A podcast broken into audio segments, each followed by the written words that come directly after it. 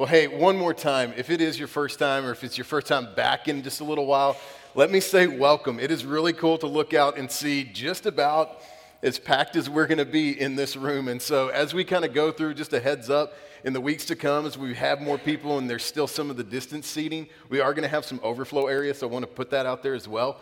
Um, but man, it's just good to see y'all this morning. So glad that you were here.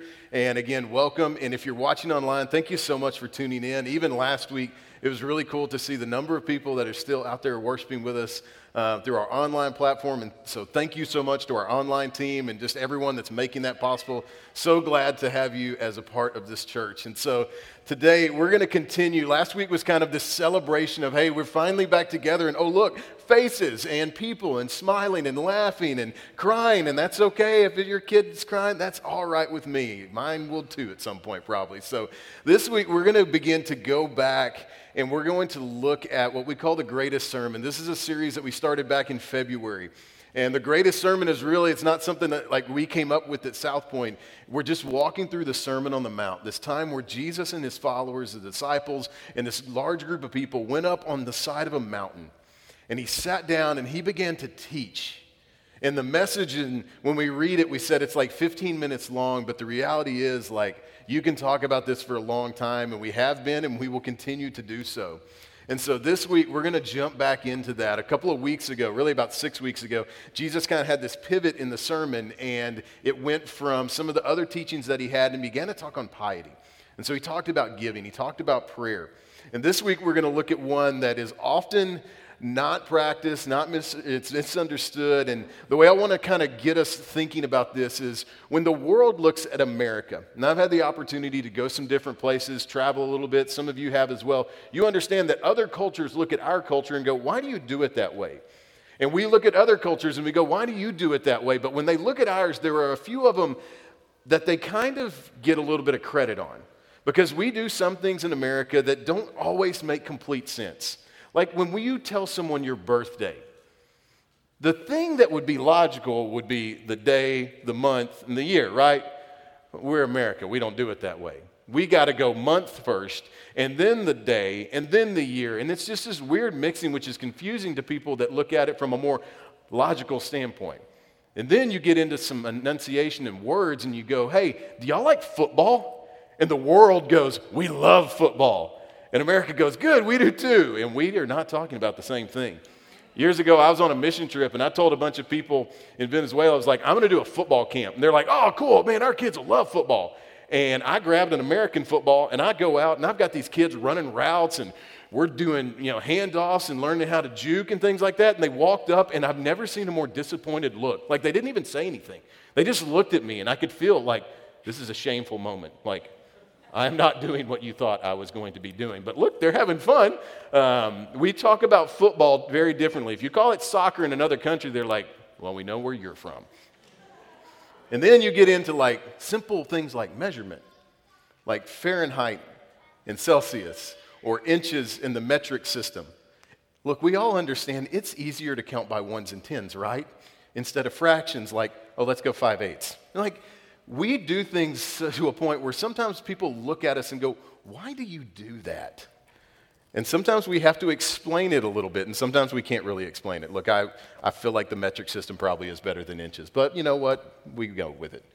And then the world can look at Christianity and go, Why do you do certain things? Even the things that we've talked about the last number of weeks, like when it comes to giving, the world looks at Christianity, goes and says, hey, let me, let me get this straight. You take the money that you earned and you give it away at times.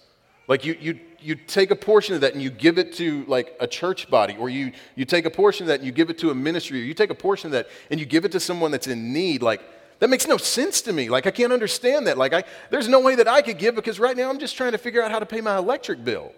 And then the believer can look at him and go, Oh, so you're struggling. Can, can I help with that? oh, like a light bulb kind of goes on of, Oh, I, I kind of understand what you mean by that. Yes, I would love for some help. I would love for someone to reach out to me. And so something as crazy to the world as giving suddenly starts to make a little sense. And then they can look at us and go, okay, let me get this straight. You, you pray to some, you, you talk to some deity up in the sky, and we get to go, okay, it's not exactly just aimlessly talking to the air, but, you know, if we're at South Point, we said we want to intentionally convey a message to God.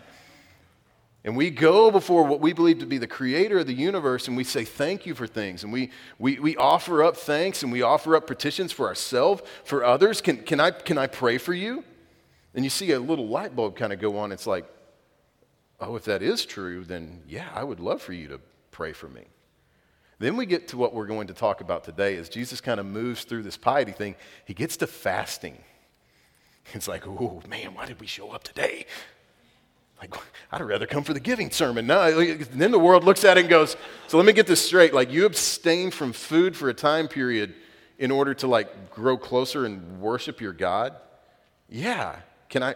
And we don't ever ask, can I fast for you? Because then they're like, no, don't do that. And they're trying to give you a new diet plan to help you with your life. Like, fasting is one from the world standpoint and from a believer standpoint.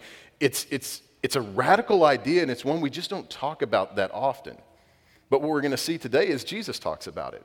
And so what I love is when we walk through scripture the way that we do, we just we can't avoid certain things. And so we're going to talk about something that for a lot of people, people that are maybe new to Christianity, maybe new to just kind of coming to church, or people that have been in believers for a really long time, this is one that look, everybody's kind of on the same page because it's one that it's often just not practiced. And so if you're in here today and you're like, man, this is really convicting, I've never done that, you are in good company because that's all of us. Like, this is just one, this isn't often practiced. It's not talked about a lot, and yet we find it in Scripture. And so today we're going to begin to do that. So we're going to be in Matthew chapter 6 today.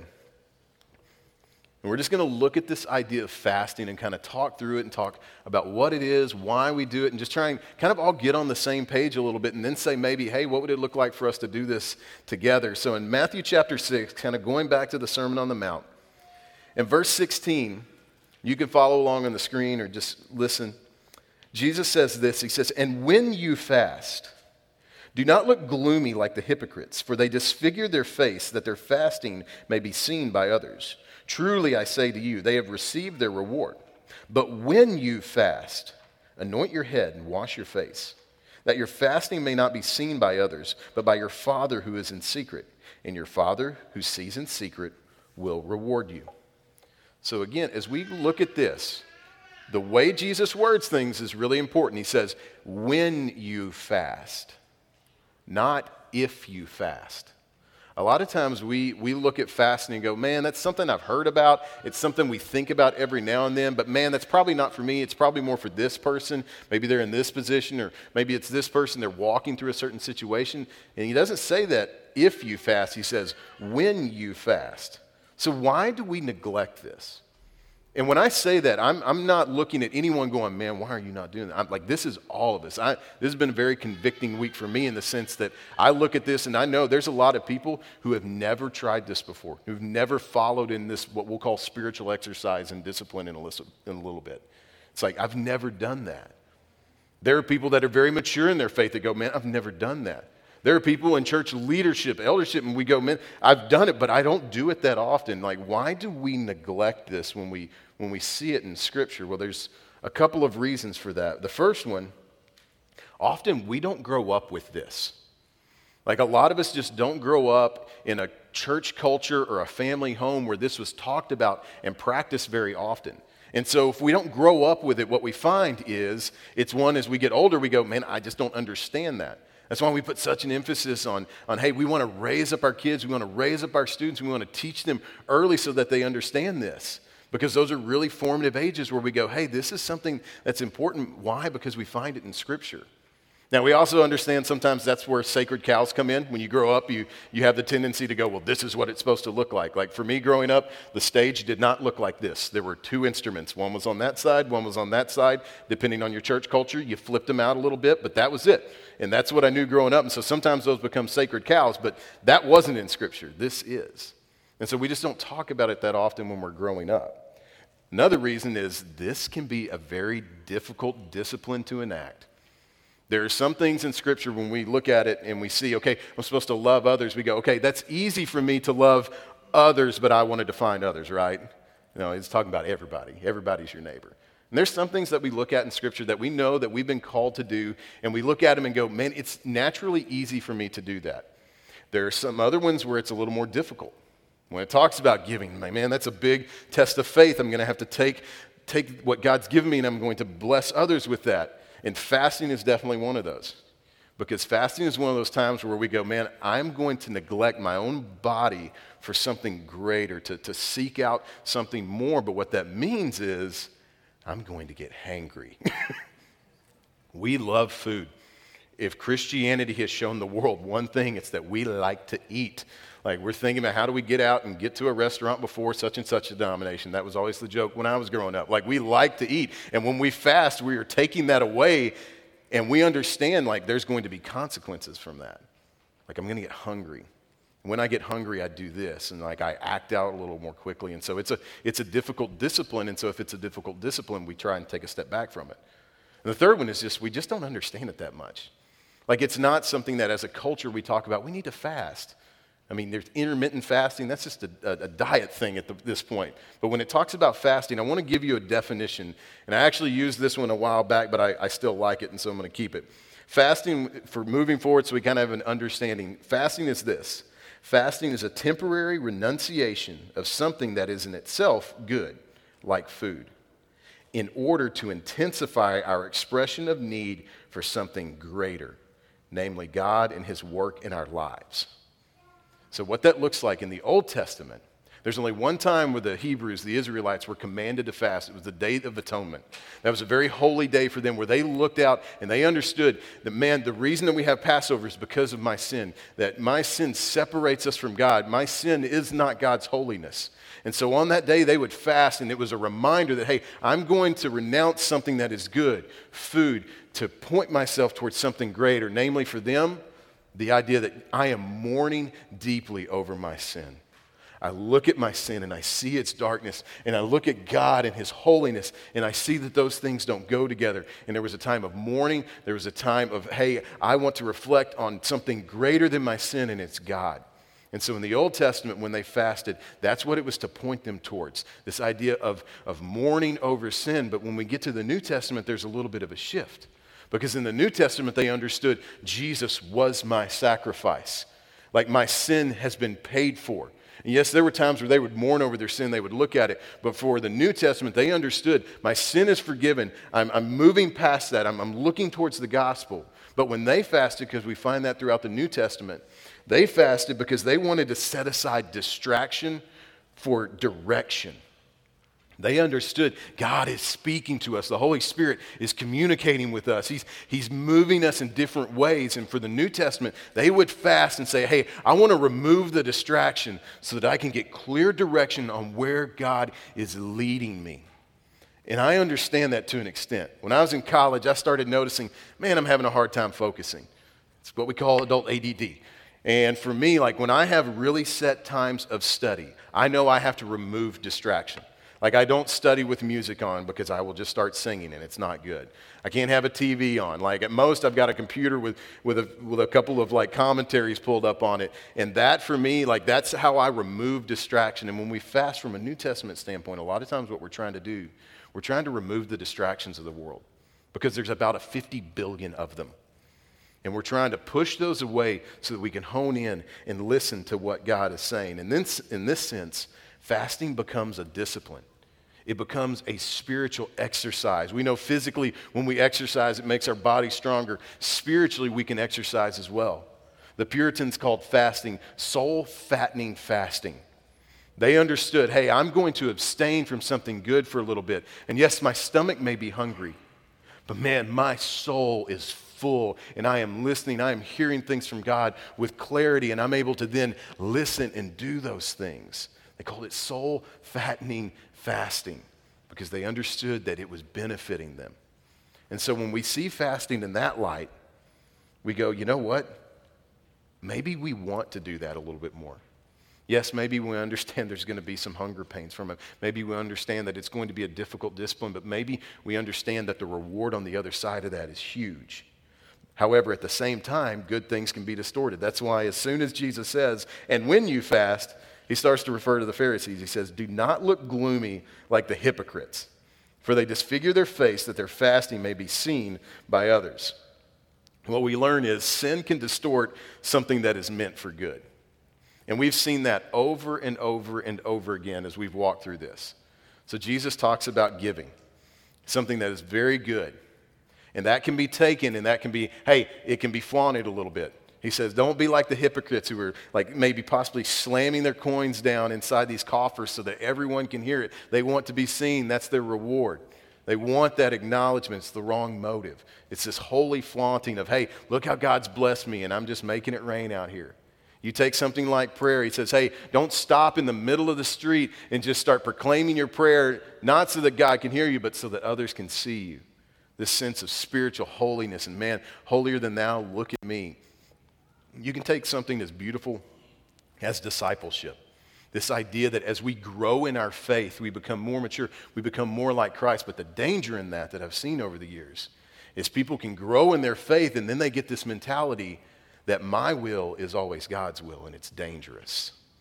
That's not what discipleship is meant to be. true discipleship is those moments where you go, I understand that I want this, but God wants something different, and I'm okay with that. And even when it comes to fasting, you have these people that are disfiguring their faces, making sure that people can tell, man, that guy's fasting, he's hungry. And it becomes a way of just look at my commitment. And we get an example of this in Isaiah chapter 58. It's probably the best example in the Old Testament of what this looks like. In Isaiah 58 and verse 3, it starts with the Israelites talking, and it's going to move a little bit. In verse 3, the Israelites are talking. They say, Why have we fasted and you've seen it not? Why have we humbled ourselves and you take no knowledge of it? And then there's a little transition, and God goes, Behold, in the day of your fasting, you seek your own pleasure and oppress all your workers.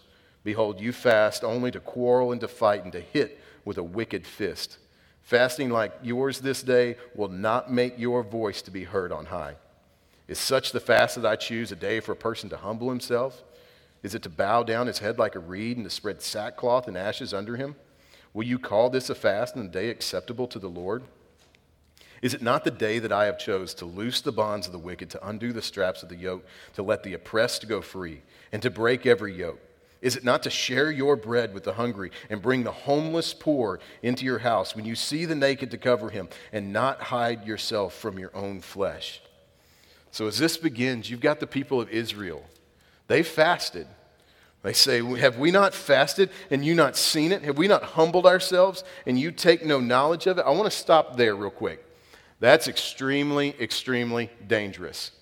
Any time in Scripture where you see someone looking at God and going, Did you miss this? Did you not see what I'm doing? Do you not see my good works? Do you not see how holy and wonderful I am? There is not a moment where God can't look at us throughout all of history when we puff ourselves up that way and go, point to the cross and go, Look what we did.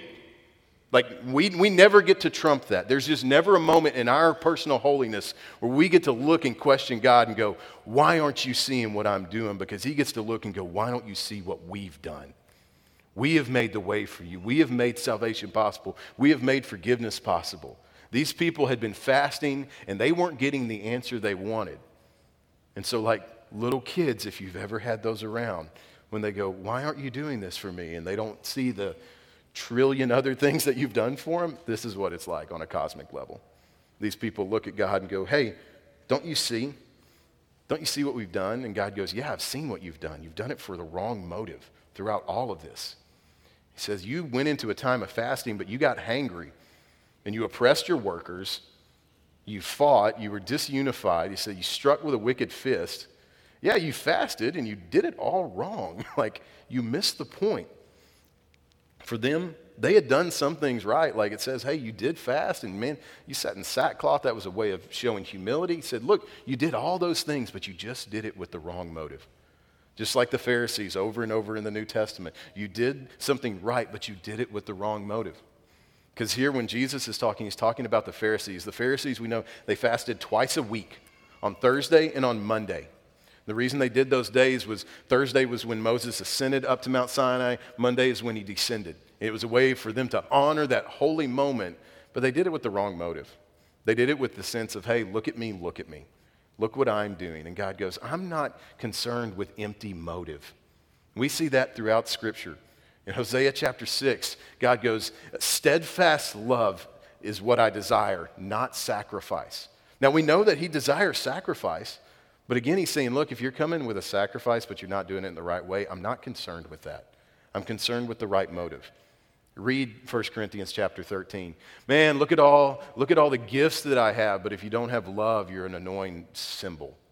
Man, look at, look at the, the, the ability that I have. I would lay down my life, but yeah, if you don't have love, you've done it for the wrong reason.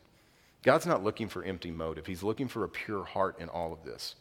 And so when it comes to fasting, when we approach it in the correct way, when we approach it with the correct heart and the right motive, where it's, hey, I'm trying to seek after something greater that God has, it has the ability to be very powerful. In fact, personal time with God has lasting rewards. Look in Acts chapter 13. In Acts chapter 13 and verse 1, there's this really neat moment in history that has a profound impact, probably for everyone in this room. In verse 1, it says, Now there was in the church in Antioch prophets and teachers Barnabas and Simon, who was called Niger, Lucius of Cyrene, Manaen of the court of Herod the tetrarch, and Saul. And while they were worshiping the Lord and fasting, the Holy Spirit said, Set apart for me Barnabas and Saul for the work to which I have called them. And then, after fasting and praying, they had laid their hands on them and they sent them off. This is one of the biggest moments in the New Testament. In the New Testament, you have some that we would say are definitely bigger birth of Christ, death and resurrection of Christ. Jesus always wins. You have the moment early on in Acts where Pentecost happens and the Holy Spirit descends on people and people are giving spiritual gifts. These are huge moments. But this, for a lot of us that we would say, I think most of us would identify as Gentile in here, this is huge for us. Because you've got a group of believers that are very committed. They're committed with the right heart and the right motive. And they know God is about to do something huge. And so they gathered together and they prayed and they fasted. And they prayed and they fasted and they listened. And in that moment, God begins to speak to them through the Holy Spirit and said, Set apart for me Barnabas and Saul, who we'd also call Paul. In that moment, driven by the Holy Spirit because they're actively looking for direction, believers are given this huge answer. I want you to set these two aside, and I'm going to send them off.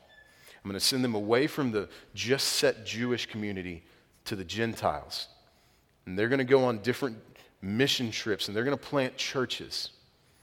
And here's what happens because of that faithfulness Paul and Barnabas go off to the Roman Empire, and they begin to preach the gospel and lives are changed, and churches are set up throughout Asia Minor and into Europe. And from that, because Rome had all of these roads that people were able to travel, I mean, they were interstates back in the day. You could move quickly. It was the internet, essentially. The church begins to spread because of that. A couple hundred years into that, this guy named Constantine becomes emperor, and he says, Hey, Christianity is not going to be persecuted anymore. In fact, we're going to make it the, the, the state religion. There's some good and bad to that, but here's the good that happens from it believers are able to worship freely. And they begin to evangelize and they begin to teach, and the church begins to grow. In the 1500s, a guy named Martin Luther goes to a church, nails some thesis to a wall, and says, Hey, we can do better. And the Protestant come out of that. And then that begins to move throughout Europe, and people say, hey, the Bible is important to us, and evangelism is important to us, the gospel is important to us. It begins to spread throughout Europe, and someday some people get on a boat and they sail over to the New World and they begin to establish churches. Within years, they'd established universities to, to raise up leaders within churches, and the gospel begins to spread out. And one day it comes to a little town called Abilene. And then from there, one day a church called South Point is started. And from there, the gospel's been shared with a number of you. And that story translates in a lot of different areas because you can say, hey, this is where I this is where I came to know Christ at this church. And you can probably trace it back to Paul and Barnabas going out on those first journeys. Listening to the Holy Spirit and fasting and prayer changed the globe all the way to today. That's the power of when we're obedient. Fasting and seeking God can change the world. So, my question would be this why would we not want to be a part of that? As we think down the line and we think of our children's children's children, why would we not want to be a part of something today that could have an impact 2,000 years from now if Jesus hasn't come back. So the question becomes okay, how do we do this? How do we step into this? Because again, for a lot of us, this is a new thing. So, how do we fast? Like, what does it look like to actually do this? I'll say this start small. If you've never done this before, and you read in Matthew, Jesus goes on a 40 day fast, and you go, I'm going to do that. Yeah, y'all laugh. Some of you may have, like, that is a difficult thing. Start small. If you have never done this before, if you try and do a 40 day fast, it's either going to be very disappointing or physically dangerous. Um, because I've got some friends who have done that before, and it is hard. Um, it can change your metabolism for the rest of your life. I remember looking at a friend on about day 35, and I'm like, your eyes are sinking in your head. Um, it is very difficult. And when it says Jesus was hungry, if he's Jesus, let, let's Let's work towards that if you want to, but maybe start small. Fast from one meal or fast for one day.